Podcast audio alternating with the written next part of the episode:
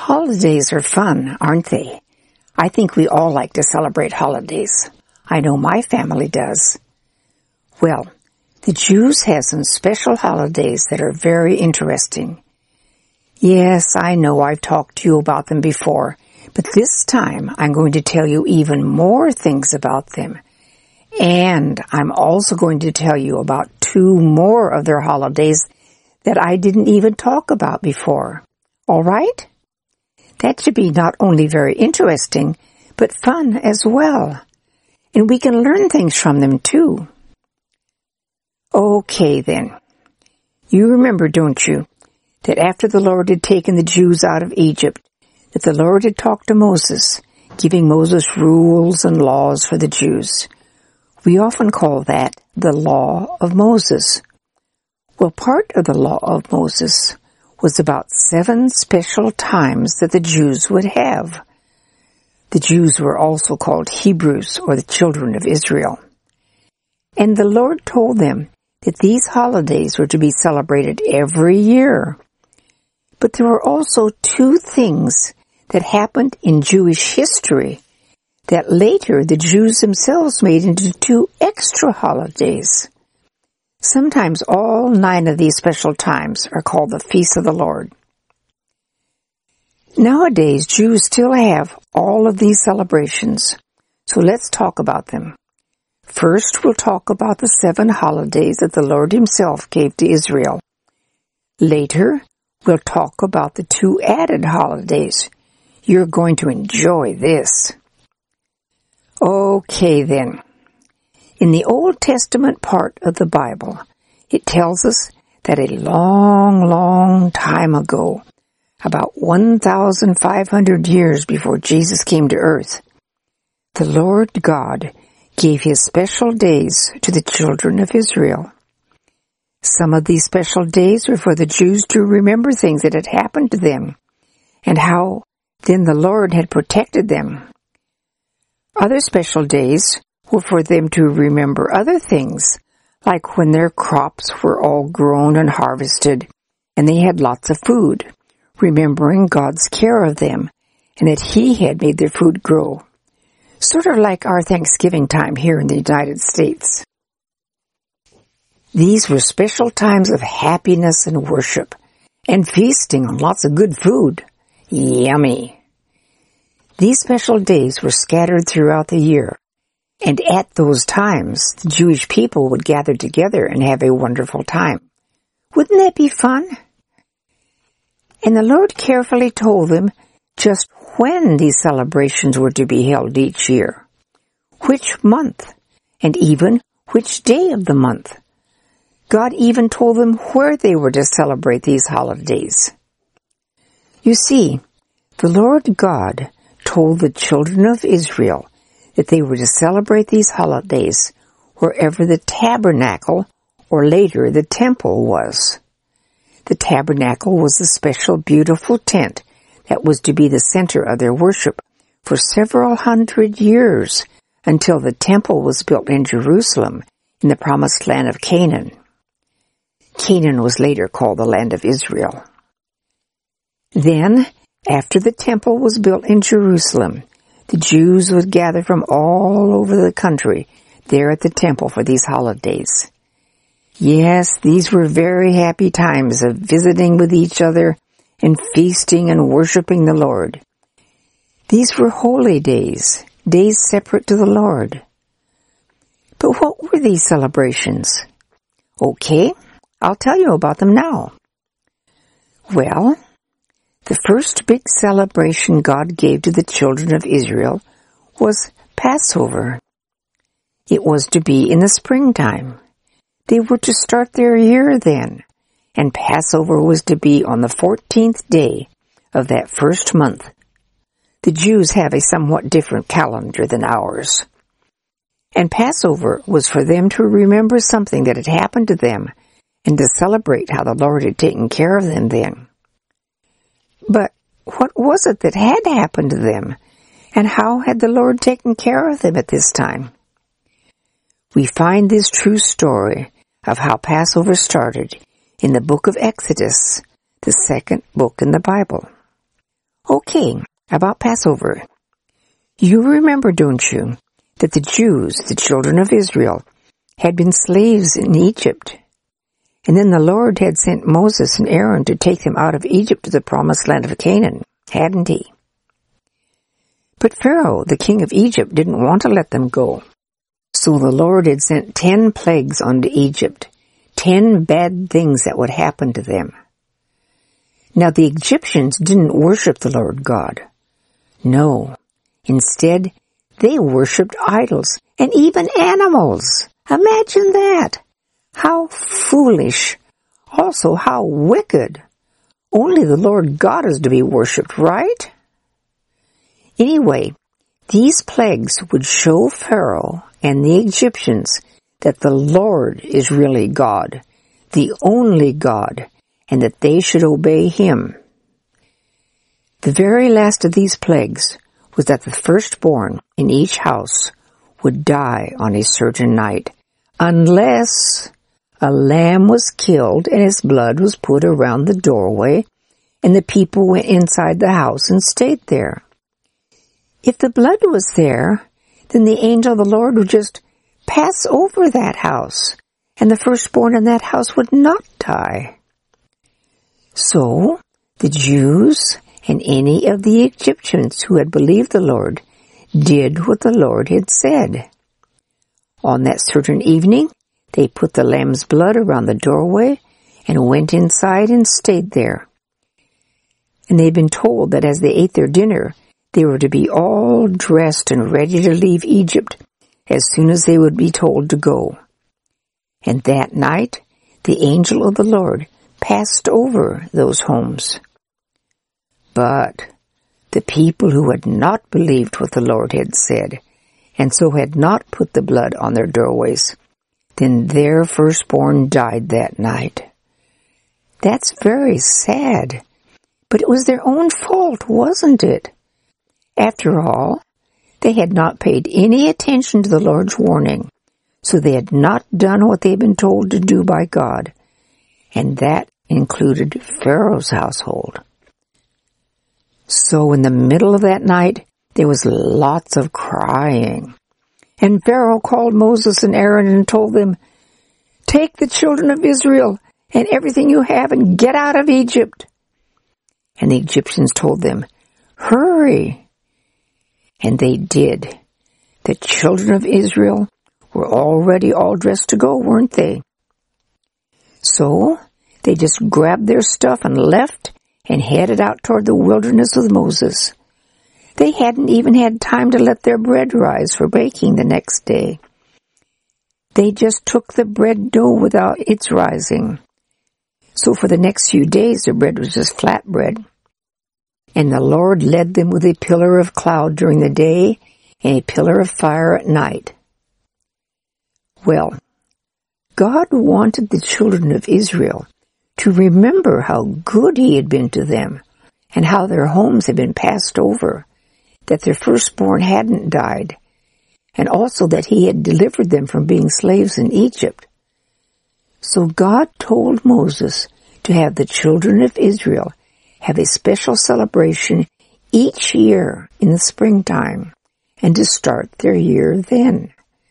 And this celebration was to be at that very same time of the year that God had delivered them from their slavery in Egypt. The celebration would start on the fourteenth day of the first month of that year, the day that the lamb's blood had been put around the doorpost to save their firstborn back in Egypt.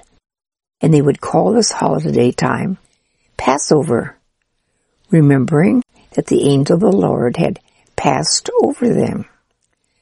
And then starting the next day after Passover, during that whole next week, they would celebrate what is called the Feast of Unleavened Bread.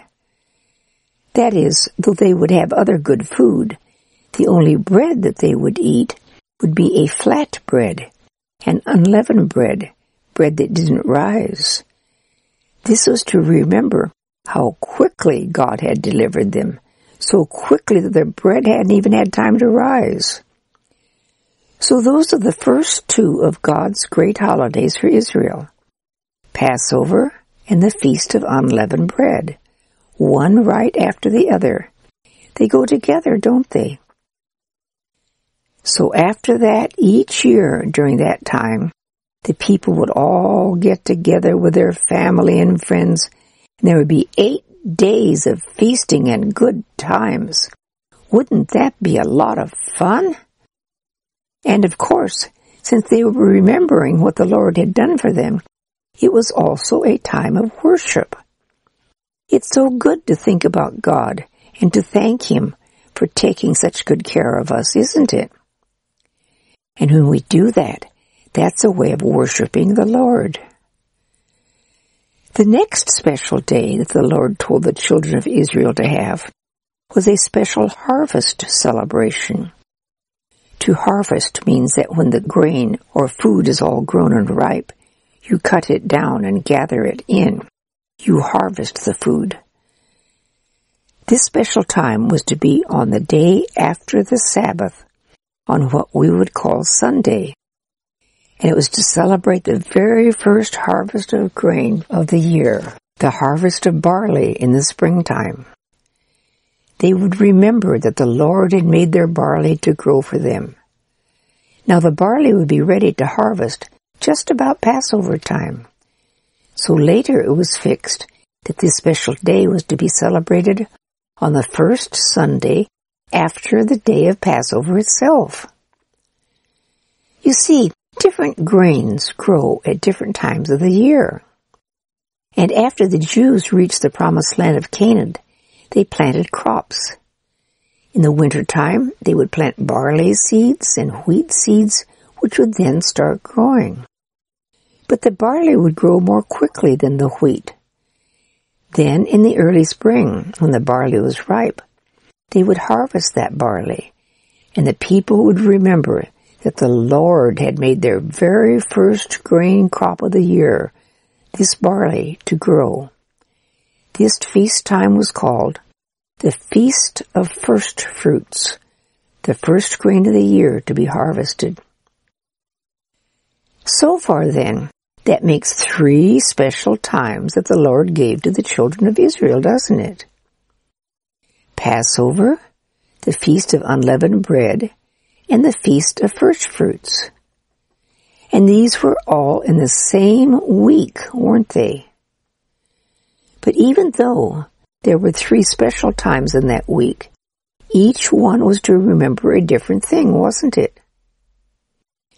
First, Passover was to remember when the angel of the Lord had passed over their homes and their firstborn hadn't died. Second, the Feast of Unleavened Bread was to remember that the Lord had de- delivered them from their slavery and had done it so quickly that the bread hadn't even had time to rise. And third, the Feast of First Fruits was to remember the Lord had made their first crop of the year to grow. Three special times in just one week. Then, fifty days after the Feast of First Fruits, the wheat would be ripe. So, then they would harvest their summer wheat. And they would have yet another harvest celebration, the fourth special time the Lord gave the Jews. It would be a time to thank the Lord for having their summer wheat to grow. Now, a week has seven days, doesn't it? So fifty days would be seven weeks plus one day, wouldn't it? So this special holiday was called the Feast of Weeks, because it was seven weeks after the Passover time. Later it was called Pentecost. Pentecost comes from the Greek word for fifty, as it was fifty days after the Feast of First Fruits, which was during Passover time. Nowadays the Jews call it Shavat, which means weeks in the Hebrew language. So, that's the first four of these special celebration times, these holidays that the Lord gave to His people. And they were all in the springtime each year, weren't they? Passover Day, the days of the Feast of Unleavened Bread, and the Feast of First Fruits, were all three within just one week. And then seven weeks later, there was the Feast of Weeks. And at those two times, the Jews would go to the temple in Jerusalem and worship the Lord there while having a good time, eating lots of food and visiting with friends. Doesn't that sound like fun? But then came the summertime, and there were several months when God gave no special feast times at all. Now, why do you think they wouldn't have special holidays where they go to Jerusalem and have feasts and good times during the summer? Think about it a minute. Well, remember, they were just about all of them farmers then, and they had to raise their own food. So all summer, the men would all be busy working in the fields, taking care of their crops, wouldn't they? They couldn't just leave their fields and vineyards and gardens and go up to Jerusalem and have celebrations, could they? No, they had to work. But finally, after about four months, the summer was over. Then in the autumn, in the seventh month of the Jewish calendar, the food had all grown and it was time to harvest the last crops of the year. And then the Lord gave them three more special times, all in the same month. And they would all go to Jerusalem again to worship the Lord. On the first day of that seventh month, there would be a day called the Feast of Trumpets. The Jews now call this Rosh Hashanah, which are words in the Hebrew language. Trumpets would be blown, and after all of their hard time of working in their fields and then harvesting, the people would all rest that day.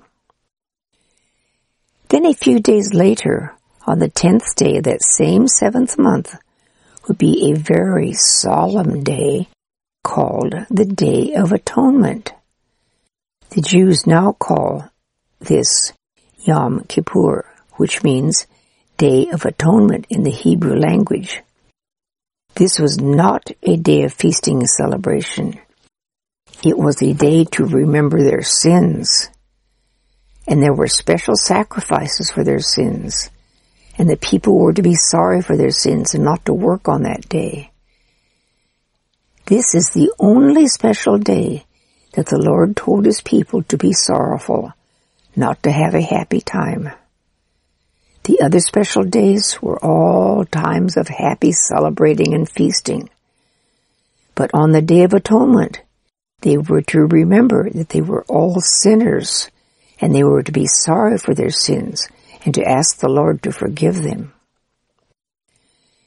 But then, five days after the Day of Atonement, starting on the fifteenth day of this same seventh month, would come the last special time that the Lord gave to the children of Israel.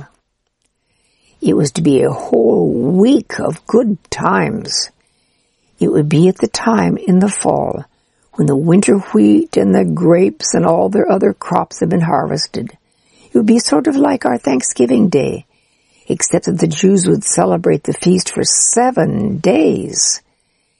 This time was called the Feast of Tabernacles, or the Feast of Booths. Tabernacles means shelters or booths or tents. The Jews now call this Sukkoth, which means booths in the Hebrew language. Now, why was this special time called the Feast of Tabernacles or Booths? Well, not only were the Jews to be thanking the Lord for all of their food that had grown over the summer, but they were also to remember something. They were to remember the time after the Lord had taken them out of Egypt, where they had been slaves.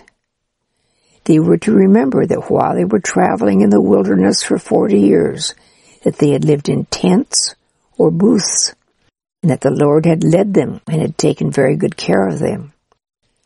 Why, during that whole time the Lord had given them special food to eat, called manna. And he had given them and their flocks of animals water out in that wilderness desert. And even their clothes and shoes hadn't worn out. and during that time in the wilderness, they had camped out in tents or built booths, shelters with branches. So to remember that time when the Lord had taken such good care of them in the wilderness that they had then lived in booths or tents. Now for a whole week, near the end of every year, the Lord told the children of Israel to get together and have a big camp out in Jerusalem. Wouldn't that be fun? Yes, the Jews were to gather together in Jerusalem with their families and friends and build booths to sleep in and have feasting and good times for a whole week. And they would remember that many years before, their ancestors had lived in tents and booths as they had traveled in the wilderness, and that the Lord had taken such good care of them. And they would also remember how that now the Lord had made their crops grow well that year.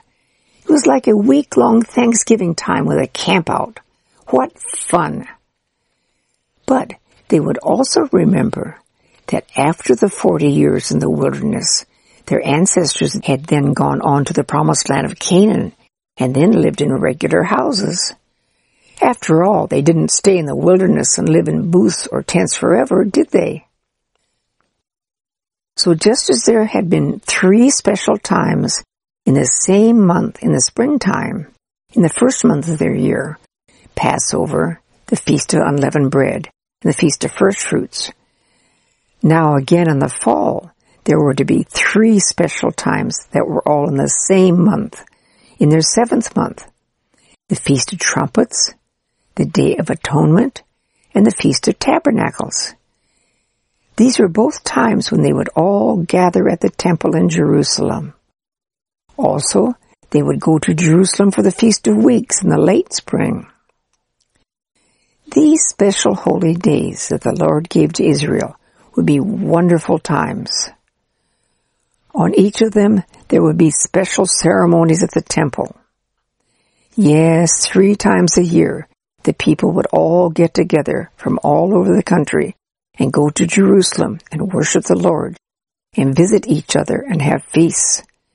In the early spring, in the late spring, and in the fall. So before we go on, let's quickly list these three times, these holidays when they go with their families to feast and to worship the Lord at the temple in Jerusalem. First, they would go in the spring at the beginning of their year to Jerusalem for a week for Passover, the Feast of Unleavened Bread, and the Feast of First Fruits, wouldn't they? Next, they go to Jerusalem again, about seven months later, at the Feast of Weeks. And then several months later in the fall, near the end of the year, they go yet again to Jerusalem for the Feast of Trumpets, the Day of Atonement, and the whole week of the Feast of Tabernacles. Wouldn't these have been great times? Imagine three times each year, being able to play for a whole week with your friends who lived far away from you, and to eat all of that good food, too. And all of these were special fun times that the Lord wanted His special people, the Jews, to have in order to remember how much God loves them and how God had taken care of them, and to remember that He is the one who makes their food grow. Now, I want to explain something before I go on. I spoke of God's special people, the Jews. But everyone is special to the Lord God, aren't they? And all people who believe in Jesus and have trusted Him to forgive their sins are even more special to God. But the Bible tells us that God chose the Jews to be His special nation, His special people that way. In fact, God had Jews write the Bible, and we learn about God from the Bible, don't we? But let's go on now about the special times the Lord gave to the children of Israel. These were times of great happiness and worship, and the Lord told His special people, the Jews, to have these wonderful celebrations every year throughout history. And you want to know something? They still have them. Yes, yes. Now, thousands of years after the Lord gave these special days, many of the Jews still have special holidays on Passover and eat unleavened bread then, and lots of other good food as well. And later they celebrate the Feast of Weeks, and in the fall they have special services on the Feast of Trumpets. Then on the Day of Atonement, many of them fast, don't eat. And during the Feast of Tabernacles, some of them still build little booths and sometimes even sleep in them. But now the Jews don't go to Jerusalem for these holidays. Why not? Because there isn't a temple in Jerusalem anymore. No, it was destroyed hundreds of years ago. And since there is no longer a temple in Jerusalem, instead they now celebrate these special times in their synagogues, like churches, and in their homes. And also, remember, the sacrifices should be offered at the temple in Jerusalem, weren't they? So now, since there is no longer a temple in Jerusalem, they don't have sacrifices anymore. But all over the world, Jews still have these celebrations, though without sacrifices. And at those times they read in the Bible how the Lord had taken care of their ancestors thousands of years ago when he had taken them out of Egypt and cared for them in the wilderness. Now, earlier I said that there are two other times of celebration that the Jews have too, didn't I? But these were not holidays that the Lord God gave them in the law of Moses. No, but they are holidays where the Jews remember how the Lord had protected them hundreds of years after they had left Egypt. These two holidays both come later in the year, in the winter time, after the holidays that the Lord gave them. And in the New Testament it tells us that when Jesus was here on earth, that he went to Jerusalem during these holidays. And nowadays, many of the Jews still celebrate these extra two holidays. So why don't I tell you about them also? The first of these two extra holidays is called Hanukkah now. But in the New Testament part of the Bible, the Apostle John called Hanukkah the Feast of Dedication. And John tells us that Jesus went to the temple during that time. Hanukkah means dedication in the Hebrew language. The story of why they have Hanukkah is not told in the Bible. You see, something had happened about two hundred years before Jesus came to earth, before the New Testament time. So the Jews wrote about it after it happened and made a holiday to remember what had happened. And we can still read about it now, though not in the Bible. What had happened? Well, the Romans had conquered the land of Israel, and a very bad man had done bad things in the Lord's temple in Jerusalem, things that were against the laws that the Lord had given. But that was the Lord's temple. So some Jews got together and were able to fight and to take the temple back from the Romans.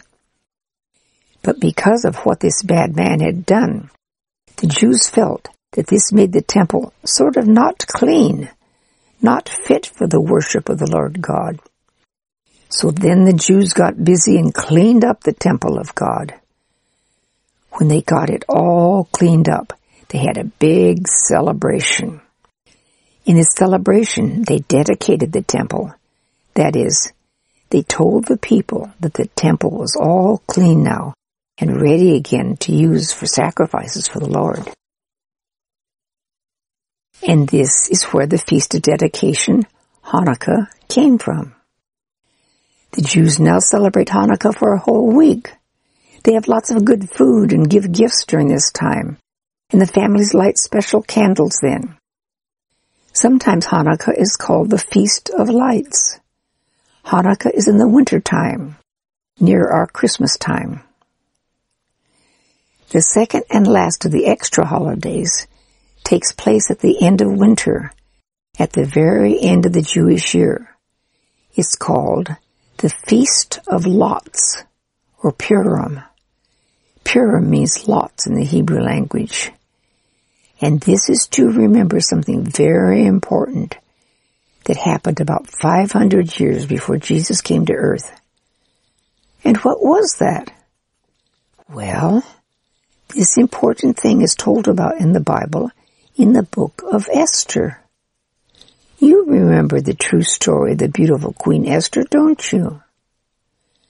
It is when a very bad man named Haman wanted to kill all of the Jews.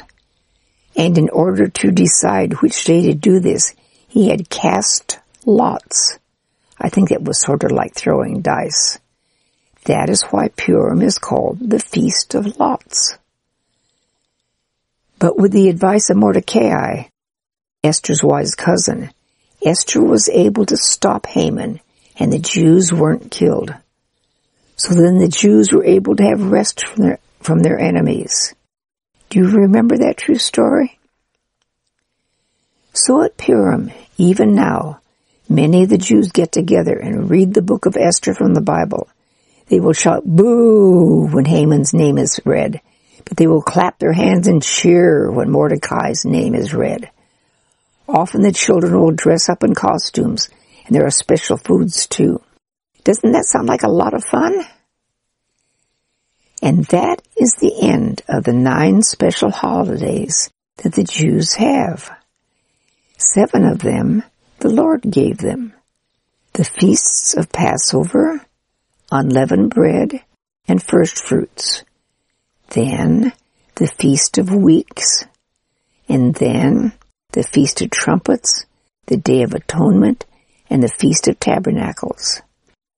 And last, there are the two holidays that they get from their history, Hanukkah and Purim. But we find out that these feasts were more than just fun times when they would gather together, have good food, worship the Lord, and remember things that had happened a long time ago. In fact, there is something about these feasts of Israel for those of us who are living now and for those of us who are not Jews as well. Did you know that?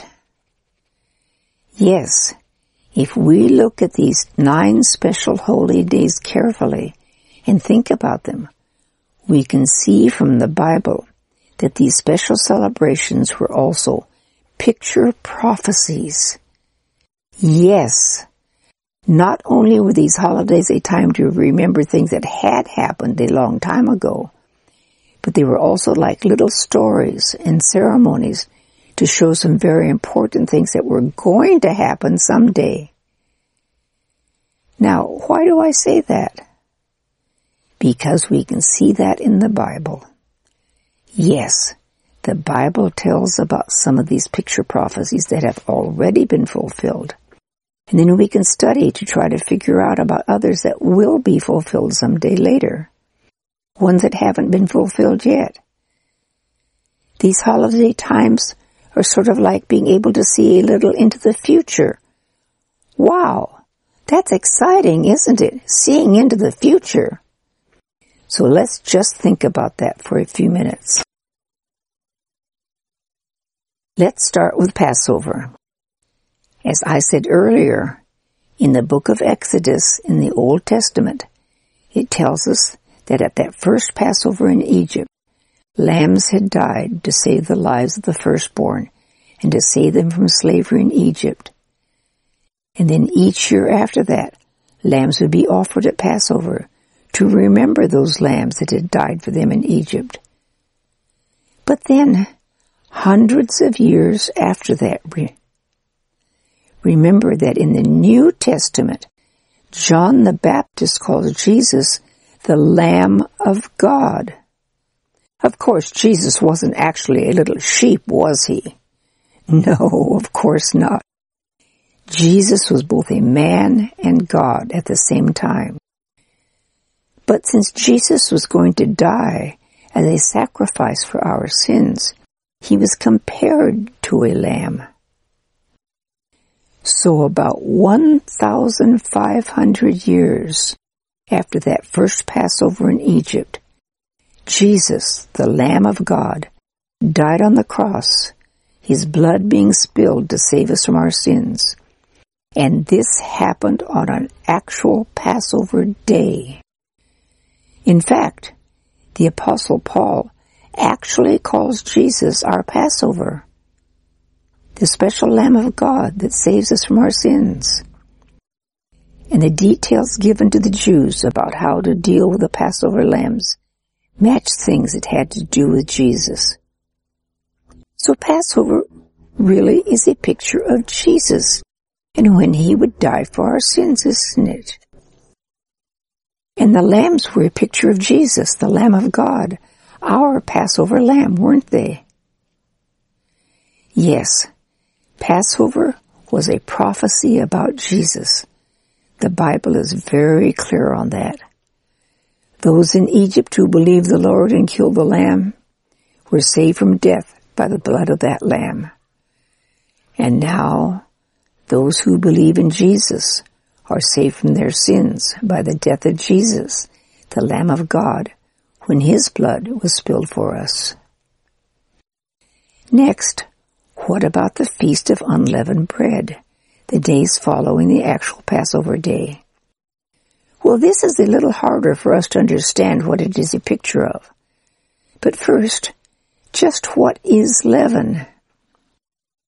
Well, leaven is the yeast that makes bread and dinner rolls rise and be all light and fluffy. Have you ever watched anyone make this kind of bread? They take just a little yeast and dissolve it in warm water, and then add lots of flour and any other ingredients. Then they mix this all up together well to make the bread dough. After that, they cover the bread dough and leave it in a warm place for an hour or so, or even sometimes overnight. And what happens during that time? Well, the yeast is a tiny plant, and it starts growing inside of the bread dough. And as it grows, the yeast, the leaven, makes little bubbles of gas. And the bubbles make the bread dough start rising, start getting bigger and softer. After it is about twice as big as when it started out, eventually the bread can be formed into loaves or rolls and baked, and it will be all light and fluffy. And this softness was all caused by just a little bit of yeast at the beginning, wasn't it? Well, the Apostle Paul tells us in the Bible that sin is like leaven, like yeast.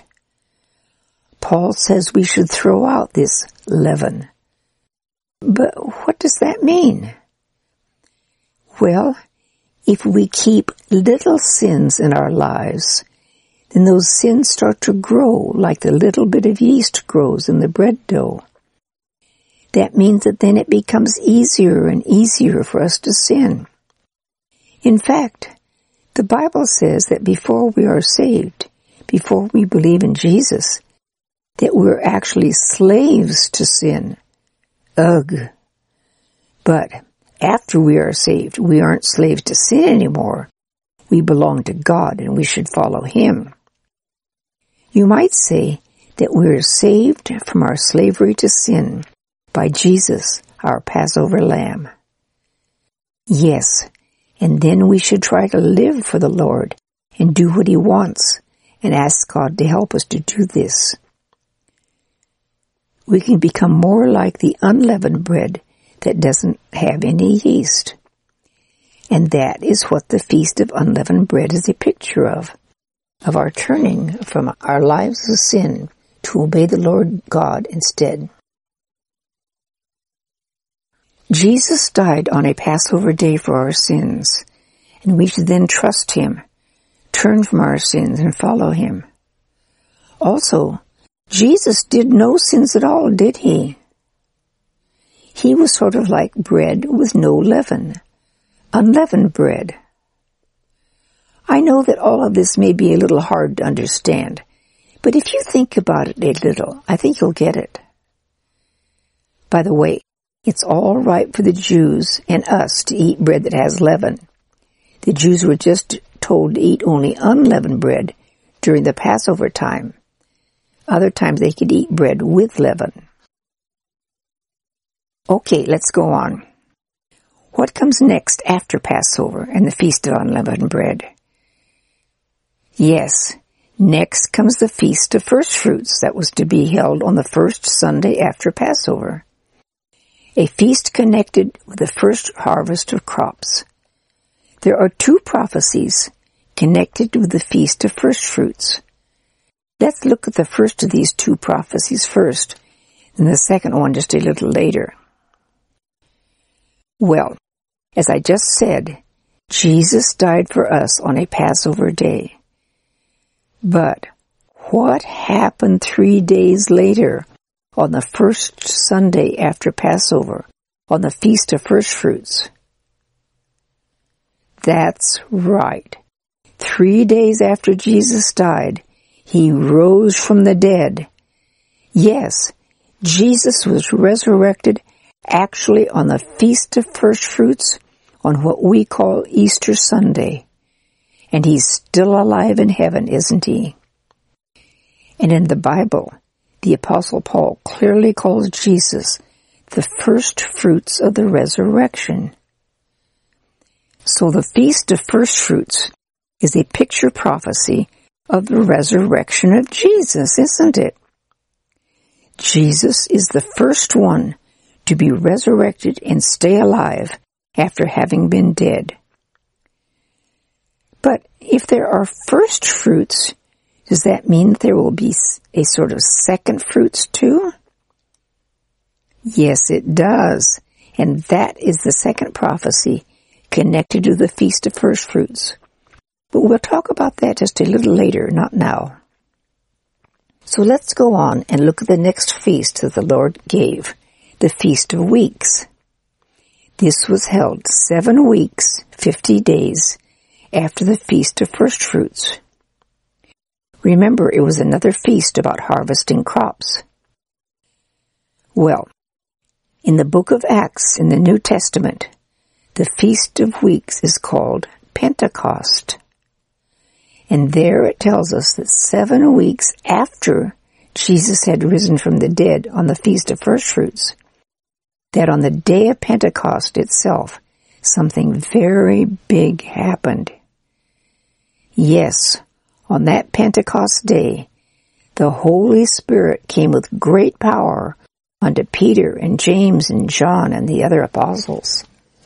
And they all began being able to speak in other languages, languages they hadn't known before. Wow! That was a miracle, wasn't it? And thousands of people, many from other countries who were in Jerusalem for this feast, heard them speaking these other languages, and they gathered and listened to the apostles. And Peter got up and gave a speech about Jesus, about how Jesus had died for our sins, but then had been resurrected. And many, many of the people who were listening realized that they were sinners, and they shouted out to Peter, "Oh, what should we do about this?" And Peter told them, "Turn to the Lord Jesus Christ." And that very day, about three thousand people believed on Jesus and were baptized. How wonderful! Yes, these people heard the gospel and then believed it. So that was like a big harvest of souls, wasn't it? And this happened on that special harvest feast, the Feast of Weeks, Pentecost. So I think we can see very clearly from the Bible that these first four holidays which the Lord gave to his people for the beginning of their year were really picture prophecies, can't we?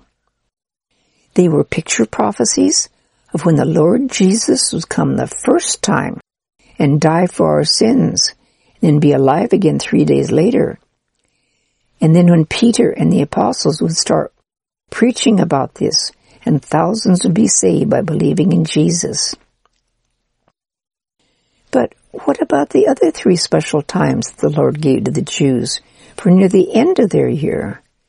Yes, What about the Feast of Trumpets and the Day of Atonement and the week-long Happy Feast of Tabernacles? And what about the two special times, Hanukkah and Purim, that the Jews added later on from their history? Might not they also be picture prophecies, but of things that haven't happened yet, but which will, will happen sometime in the future? They certainly seem that way. When you get older, you can look into this in the Bible for yourself. So let's talk about these last feasts now and what they might be picture prophecies of. It will be like looking into the future. Isn't that exciting? Well, we don't know when it will happen, of course. But all through the Bible it tells us that the Lord Jesus will come back to earth again someday, doesn't it? And then he will set up his kingdom. And the Bible says that if we have believed in him, trusted in the Lord Jesus to save us from our sins, then we can be with him there and rule with him in his kingdom. There will be regular people there too. And these last three special times that the Lord gave to his people are like pictures, prophecies of that wonderful time after the Lord Jesus comes back. But first, these last feasts were later in the year, weren't they? So what about the summer months when there weren't any special holidays, the time when people are working their crops? Mightn't that gap between the holidays be a picture prophecy of something too? I think it is. You see, it has been a long time, almost two thousand years so far, since the Lord Jesus went back to heaven. And the summer months without holidays seem to me to be like a picture of this time, the time between when Jesus came the first time and died for our sins, and when he will come back again a second time and be king of the whole world. And you and I are still living in that time right now, in the gap of time between the two comings of the Lord Jesus, aren't we? This gap is a time when the gospel is going out to all the world, sort of like planting the seeds of the gospel, planting a crop for the Lord. And during this time, the time when we are now living, many, many people have been hearing about Jesus and believing on Jesus to save them from their sins, and then following him, trying to do what the Lord wants. It's like a big crop is being planted and grown, getting ready to be harvested.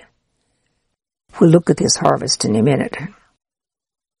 Now, after this summer gap in time, what's the next feast to the Lord?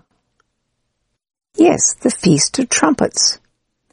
Well, as I just said, the Bible tells us that someday the Lord Jesus will come back to earth and be king of everything and everyone, doesn't it? And the Bible says that when Jesus comes back, that the trumpet of God will be sounded. So it seems that the Feast of Trumpets is a picture prophecy of the trumpet when Jesus comes back again someday. Now remember, I had said that Jesus was the first fruit of the resurrection, hadn't I? Yes, Jesus was raised from the dead on the day of the Feast of First Fruits, wasn't he? But I had also said that there would be a sort of second fruits of the resurrection. Well, the Bible also tells us that at the time when the Lord Jesus comes back, he will resurrect the dead Christians, make them alive again, and give them what we call resurrection bodies, bodies that will never sin or get sick or die again. This is the second fruits of the resurrection. This will be like a big harvest, won't it? That is, dead Christians will be resurrected and will always be alive and with the Lord in their bodies after that forever. Second fruits. Just as Jesus became alive forever in his body on the Feast of First Fruits. Also, when the Lord Jesus comes back and the trumpet of God sounds, there will be Christians who are still alive. And as the dead Christians are resurrected, then these living Christians will also be part of that second harvest. They will be given like resurrection bodies too, and will be with the Lord forever too. The Feast of Trumpets sounds like a picture prophecy of this time, when the Lord Jesus returns to earth, and resurrection bodies are given to all Christians, and they will be with the Lord forever. But what comes next after the Feast of Trumpets in the special days of the Jews? Yes, ten days later comes the Day of Atonement. Can this day also be a picture prophecy? Yes, I think it can. So let's look at it. Remember, the Day of Atonement would be a time of sacrifice and mourning for their sins and not doing any work. Okay then, right now, many Jews don't believe that Jesus is God. They don't believe that Jesus is the one that the Old Testament tells about, who would be their Messiah, their Savior, and save them from their sins, and then later be King of the whole world.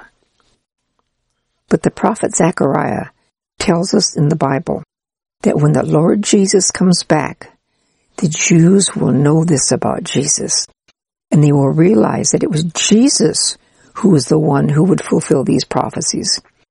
And they will be very sad. They will mourn that they hadn't realized and believed it before. And then they will turn to Jesus and be saved. So the Day of Atonement seems to be a picture prophecy of the time in the future when the Jews will see that Jesus is the Messiah who had died for their sins. And they will mourn that they had sinned by rejecting him, but then they will trust him to be their Savior. So that's the first two of the special days after the long summer, the summer which we had said was like the time now of spreading the gospel. Yes, after the summer come the Feast of Trumpets and the Day of Atonement, which are pictures, prophecies of when the t- trumpet of God will sound when the Lord Jesus comes back, and a picture prophecy of the sadness and repentance of the Jews when they suddenly realize that Jesus is their Messiah, but that they had rejected him. So these seem to me to be picture prophecies of when the Lord Jesus will someday come back to earth. But let's go on. There are more special days that seem to be picture prophecies of what will happen after the Lord Jesus comes back again. All right then. The Feast of Trumpets and the Day of Atonement are just a few days apart, aren't they? And then what was the last special time that God gave in his law to the Jews? A special time that came five more days after these two times. Yes, it was the Feast of Tabernacles. So let's think about that now. The Bible says that the Lord will tabernacle, live with us. That is, when Jesus comes back, he will then be king of the whole world and will set up his kingdom for a thousand years, and he will live with us. And during that thousand years, the devil will be tied up and put in a prison for the whole thousand years. Won't that be wonderful? This will be a time when many of the regular people will be saved. And the prophet Zechariah says that not just the Jews, but all nations will go to Jerusalem to worship God and celebrate the Feast of Tabernacles then. Wow! And the Feast of Tabernacles is a picture prophecy of that thousand years. We'll talk about what happens after that thousand years in just a few minutes. So let's go on. There's more. Yes. What about the two extra holidays, Hanukkah and Purim, from the Jewish history? Well, they seem to me to be picture prophecies too. You see, the prophet Ezekiel tells us in the Bible that when the Lord Jesus comes back as king and sets up his kingdom for a thousand years, that there will be a great big temple built in Jerusalem.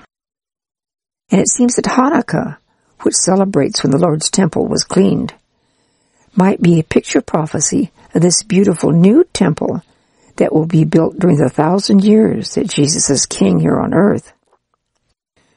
Of course, this temple will be in Jerusalem.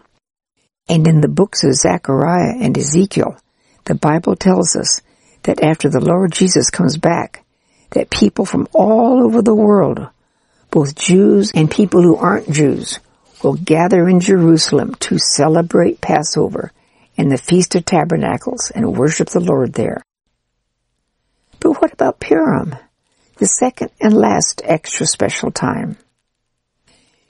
Remember, this was to celebrate when the Jews had rest from their enemies during the time of Esther, wasn't it?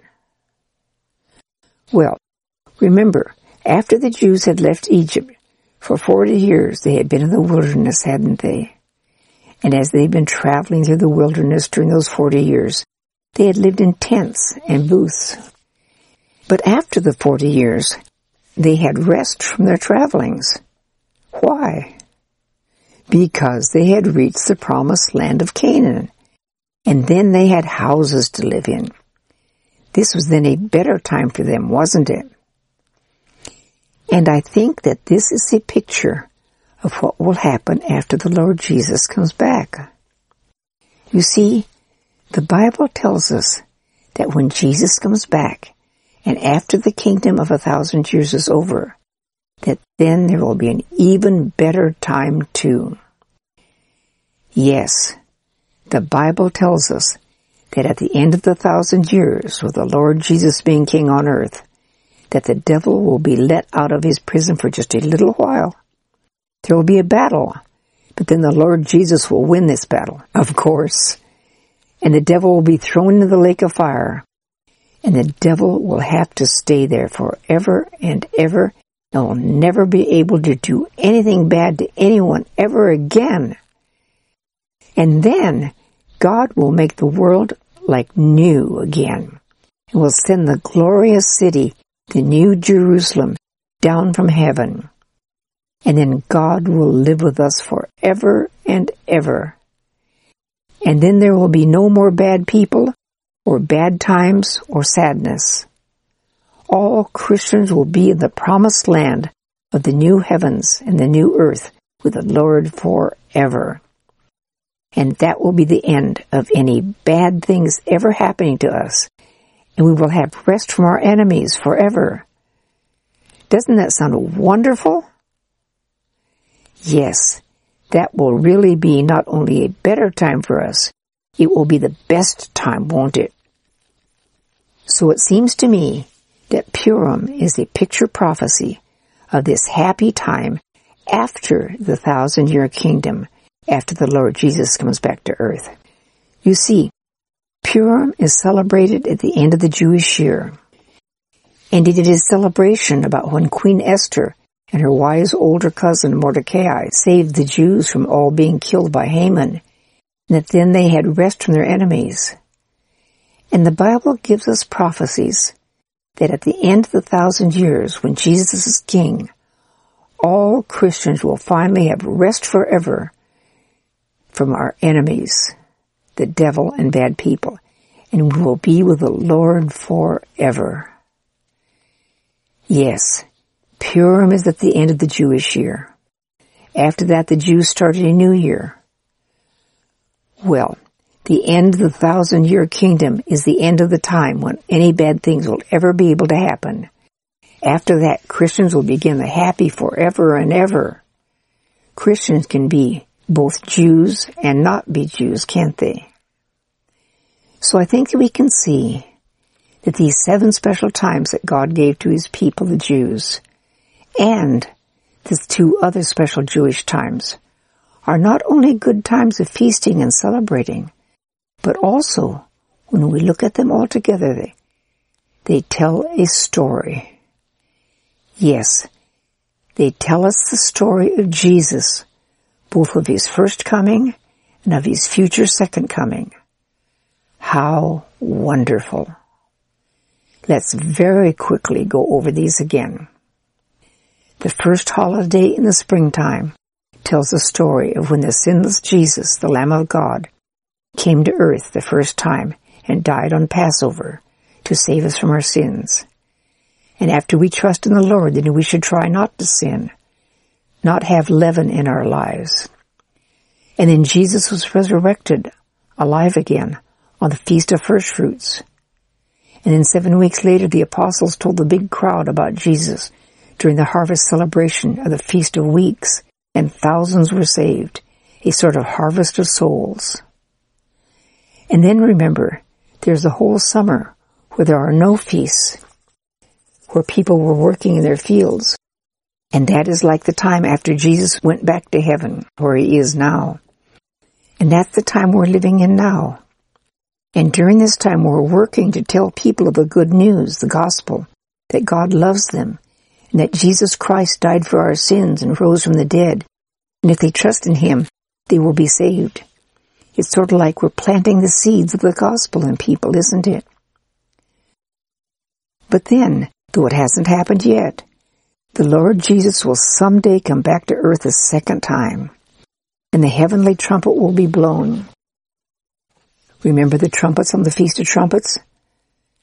And there will be a great harvest of when dead Christians will be resurrected, and they, and also the living Christians, will be caught up to be with the Lord. Then the Jews will mourn because they hadn't seen that Jesus was their Messiah, but they'll turn to him then, and many other people will be sorry for their sins too.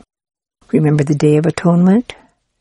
And then the Lord Jesus will be King, and will tabernacle with us, will live with us for a thousand years here on earth. Remember the Feast of Tabernacles? And many people will be saved during that time. And there will be the beautiful temple Ezekiel tells about then. Remember Hanukkah, which is also called the Feast of Dedication? And at the end of the thousand years will come the new heavens and the new earth, and we will finally have rest from our enemies forever. Remember Purim, which is also called the Feast of Lights? So we can just look at the Jewish calendar and their holidays, and then be able to tell the story of Jesus, both of the first time he came, and when he will come back again someday, can't we? Isn't that wonderful? I'm glad God gave us the story of our Savior, the Lord Jesus Christ, this way, aren't you? I don't know if the people at the time of Moses, or even at the time Jesus was on earth the first time, could see this story, but we can easily see it now, can't we? And I think it is so good and kind of God to have given special times of celebration to Israel so many thousands of years ago, don't you? God wants people to remember how he takes care of them, and to remember that he has plans for them.